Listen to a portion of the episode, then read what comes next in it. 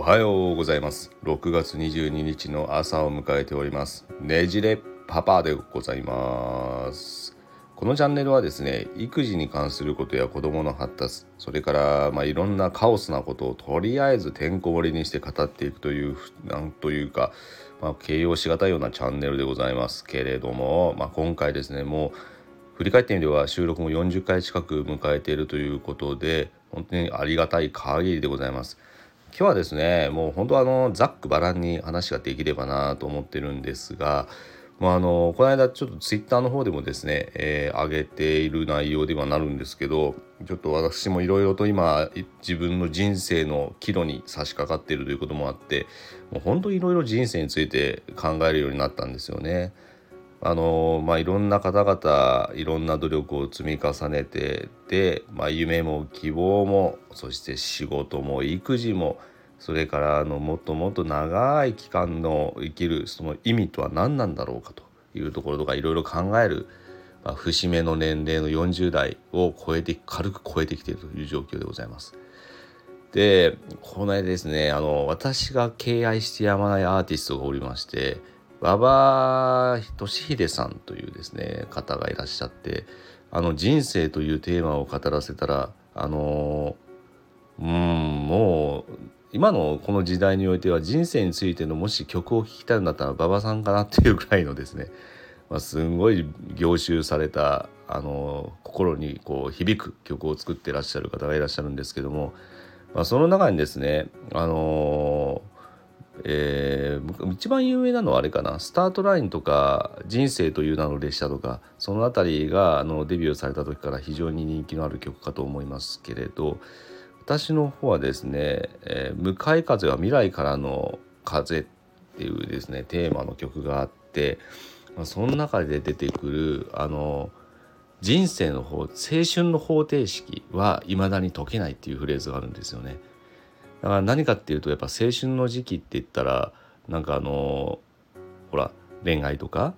友達関係とか、まあ、勉学とかスポーツとか、まあ、いろんなあの葛藤があるじゃないですか。その人生の方程式あ人生じゃないですね青春の方程式って言ったらやっぱなかなかこううまく解けないですよね。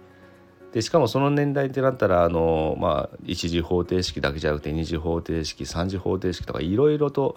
方程式を学んでいくことになるかと思うんですけども、まあ、そういうものを学んだとしても自分自身のそういうような青春時代の方程式を解くのは難しいっていうようなそういうところを掛け合わせてるかと思うんですけどもこれがまたいいフレーズでですねでそこからちょっとあの拡大解釈をしてじゃああの人が生きる中での人生の方程式それの最適解ってみんな見つけられてますかねっていうとこなんですよね。ぶっちゃけ私はまだまだ全然見つけきれてないので今でも絶賛瞑想中ではあるんですけどもやっぱこれ難しくしてるのは何かっていうとやっぱりいろいろとですねさっきもあったように仕事育児夢希望やりがい生きる意味もういろんな考えなければならない要素っていうのはたくさんあってまともにその方程式の解放を導こうとするのは無理があるなっていうふうに感じるんですよね。でそもそもこの人生の方程式の最適解っていうのはもう過去もうもう紀元前の頃からですねもうアリストテレスとかあの辺りの頃からもう過去の哲学者それから、えー、偉人たちというものも自分、えー、人生の最適解は何なんだろうかといったことを考え続けて挑み続けてきたけれどもなかなかこれといったものが、まあ、見つかっているようで見つかってないようなものでもある。これは何でかって言ったらやっぱり個々の人生によってやっぱり変わってくるからっていうのももちろんあるからだとは思いますけども加えて時代背景ですとか取り巻く環境ですとか国民性や民族性といったものが、まあ、人生の方程式の計算式の要素として入ってくると思うんですよね。ですのでこうなってくるともう本当に時代それぞれでやっぱ使える部分と使えない部分マッチする部分とマッチしない部分というのは分かれてきて当然だと思うんですよ。何しろやっぱりそれがその人なりのあの生き方っていうところも入ってくるからですね。ですので本当にこれ時代背景一つとってもですね昔の本当あのまあすごく極端なことを言いますけどもまあ、昔あの起きてご飯食べて何か作業をして、まあ、物思いにふけて寝るといった、まあ、ある意味ワンパターンな生活ライフスタイルだったものが今はに今の例えば日本の令和時代を見てみると朝起きる子供の世話をするそれから仕事の準備をするそして仕事に出かけるで仕事でもみくちゃにされるでそれから帰って子供の送り迎えあまあ、迎えに行くそれからご飯作るご飯食べる洗う子供寝かしつける隙間時間で副業なんとかかんとかこれはですねやっぱり人生の方程式を解くよりもその日その日を生きるので精一杯みたいな感じになりますよね。ですのでやっぱり時代背景や環境といったものも大きく変わりますしあのアジア系と西洋系はもともと考え方も根本的に違うというところもあったりもするみたいですのでやっぱりこれはなかなか最適化は難しいなと思わせられます。でやっぱあのさっきちょっと例としても挙げたんですけどや一番この時代を生きづらくしてる要因の一つにもなるのかなと思ってるんですけどあの我々の人生を豊かにするはずのための情報なんですがこの情報量が多すぎるというところと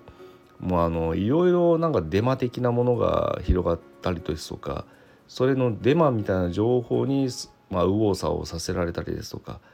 まあ、こういう時代の中でより一層人生の方程式生きやすさあ、まあ、生きやすさというところも絡めてなんですけども得るのはすごく難しいなって感じるわけです。でそこでいつもこうプタってこう立ち止まっちゃうんですけどそういえばと思うところがあって自分の人生ですら最適解を導けてない状況でもあるのに他者の人生の最適解を導くことなんかできるのかなって考えるわけですよ。まあ、それが最たる例が育児なんですけれども子どもの人生をまあ預かるで子どもを育てるという点でもやっぱり最適解を見いだすのは子ども自身でも当然大変なわけですしそれを支える側の親の方もしかもまあいくら家族とはいってもやっぱり別の個性を育てるということになりますのでやっぱりそんなに簡単じゃないというのは当然わかるとこなんですよね。で私これ勝手に呼んでるのがあの人生の方程式からかけて育児方程式のというふうにちょっと銘打ってるんですけども1時2時育児方程式みたいな感じですね。で子供を育てるこの育児方程式の最適解の解放の手法っていうのはなんかいろいろ育児本ですとかテレビとかで情報として流れてはいますけども家庭環境や子どもの特性や親のゆとりなどでさまざまな要因が関わってきますのでそれは一つの情報としてはあの有用なのかもしれないですけどもそれを実践運用するとなってくるとやっぱり子供相手が対子供ですので合う合わないは当然出てくると思うんですよね。ですのでこういう多々ある情報の中から自分たちに合う解放をカスタマイズしていって試行錯誤して最適解を導いていかなければいけないというのがこれからの時代最も重要な要素になるんじゃないかなと考えています。そこでですね意外とこれも私も子供を持てたから気づけたところなのかもしれないですけどもこの子供と一緒にこの育児方程式の解放を考えていく過程で我々親側の人生の方程式の最適解にもつながってくるところがあるんじゃないかなと考えてます。まあ、ひょっとすると子どもの存在そのものが我々の人生の最適解といったものを考えるきっかけを与えてくれるそれを実は教えてくれる先生だったりするんじゃないかなとちょうど子どもたちの晩ご飯を使ってる最中にふとちょっとこういう考えがよぎったわけです。いやもういつもご飯残されてますけどね本当料理の腕を上げろっていうなんかあの何て言うか非言語的なアピールなんでしょうか。まあそれはさておいてこういう隙間時間の中を使ってですねいろいろと物思いにふけるのも私の趣味の一つですので、まあ、そういうものをあの今後も、まあ、せっかく料理を作るのに1時間やっぱかかりますもんね。ですのでその間にいろいろと妄想にふけてみたいと思います。でここからはちょっと宣伝なんですけれどもやっぱり育児の最適解といったものはあのなかなか自分自身で見つけるのも大変ですしやっぱり子供がもし仮に特性持ちだったりですとかいろいろ個性が強い子であった場合は、まあ、それのケアに追われてしまってそのようなあの最適解を考えるにはなかなか親御さんゆとりが持ちにくい状況かと思います。ですのでそういう同じ境遇の方々を集まって、まあ、実際に子どもの心専門医という専門家の先生の意見を取り入れながら家庭でそういう子どもの心親の心を予防するための方法を考えていこうといったようなオンラインサロンを立ち上げています。ぜひもしご興味がある方がいらっしゃいましたら概要欄の方にもリンクを貼っておきますのでご覧になっていただければと思います。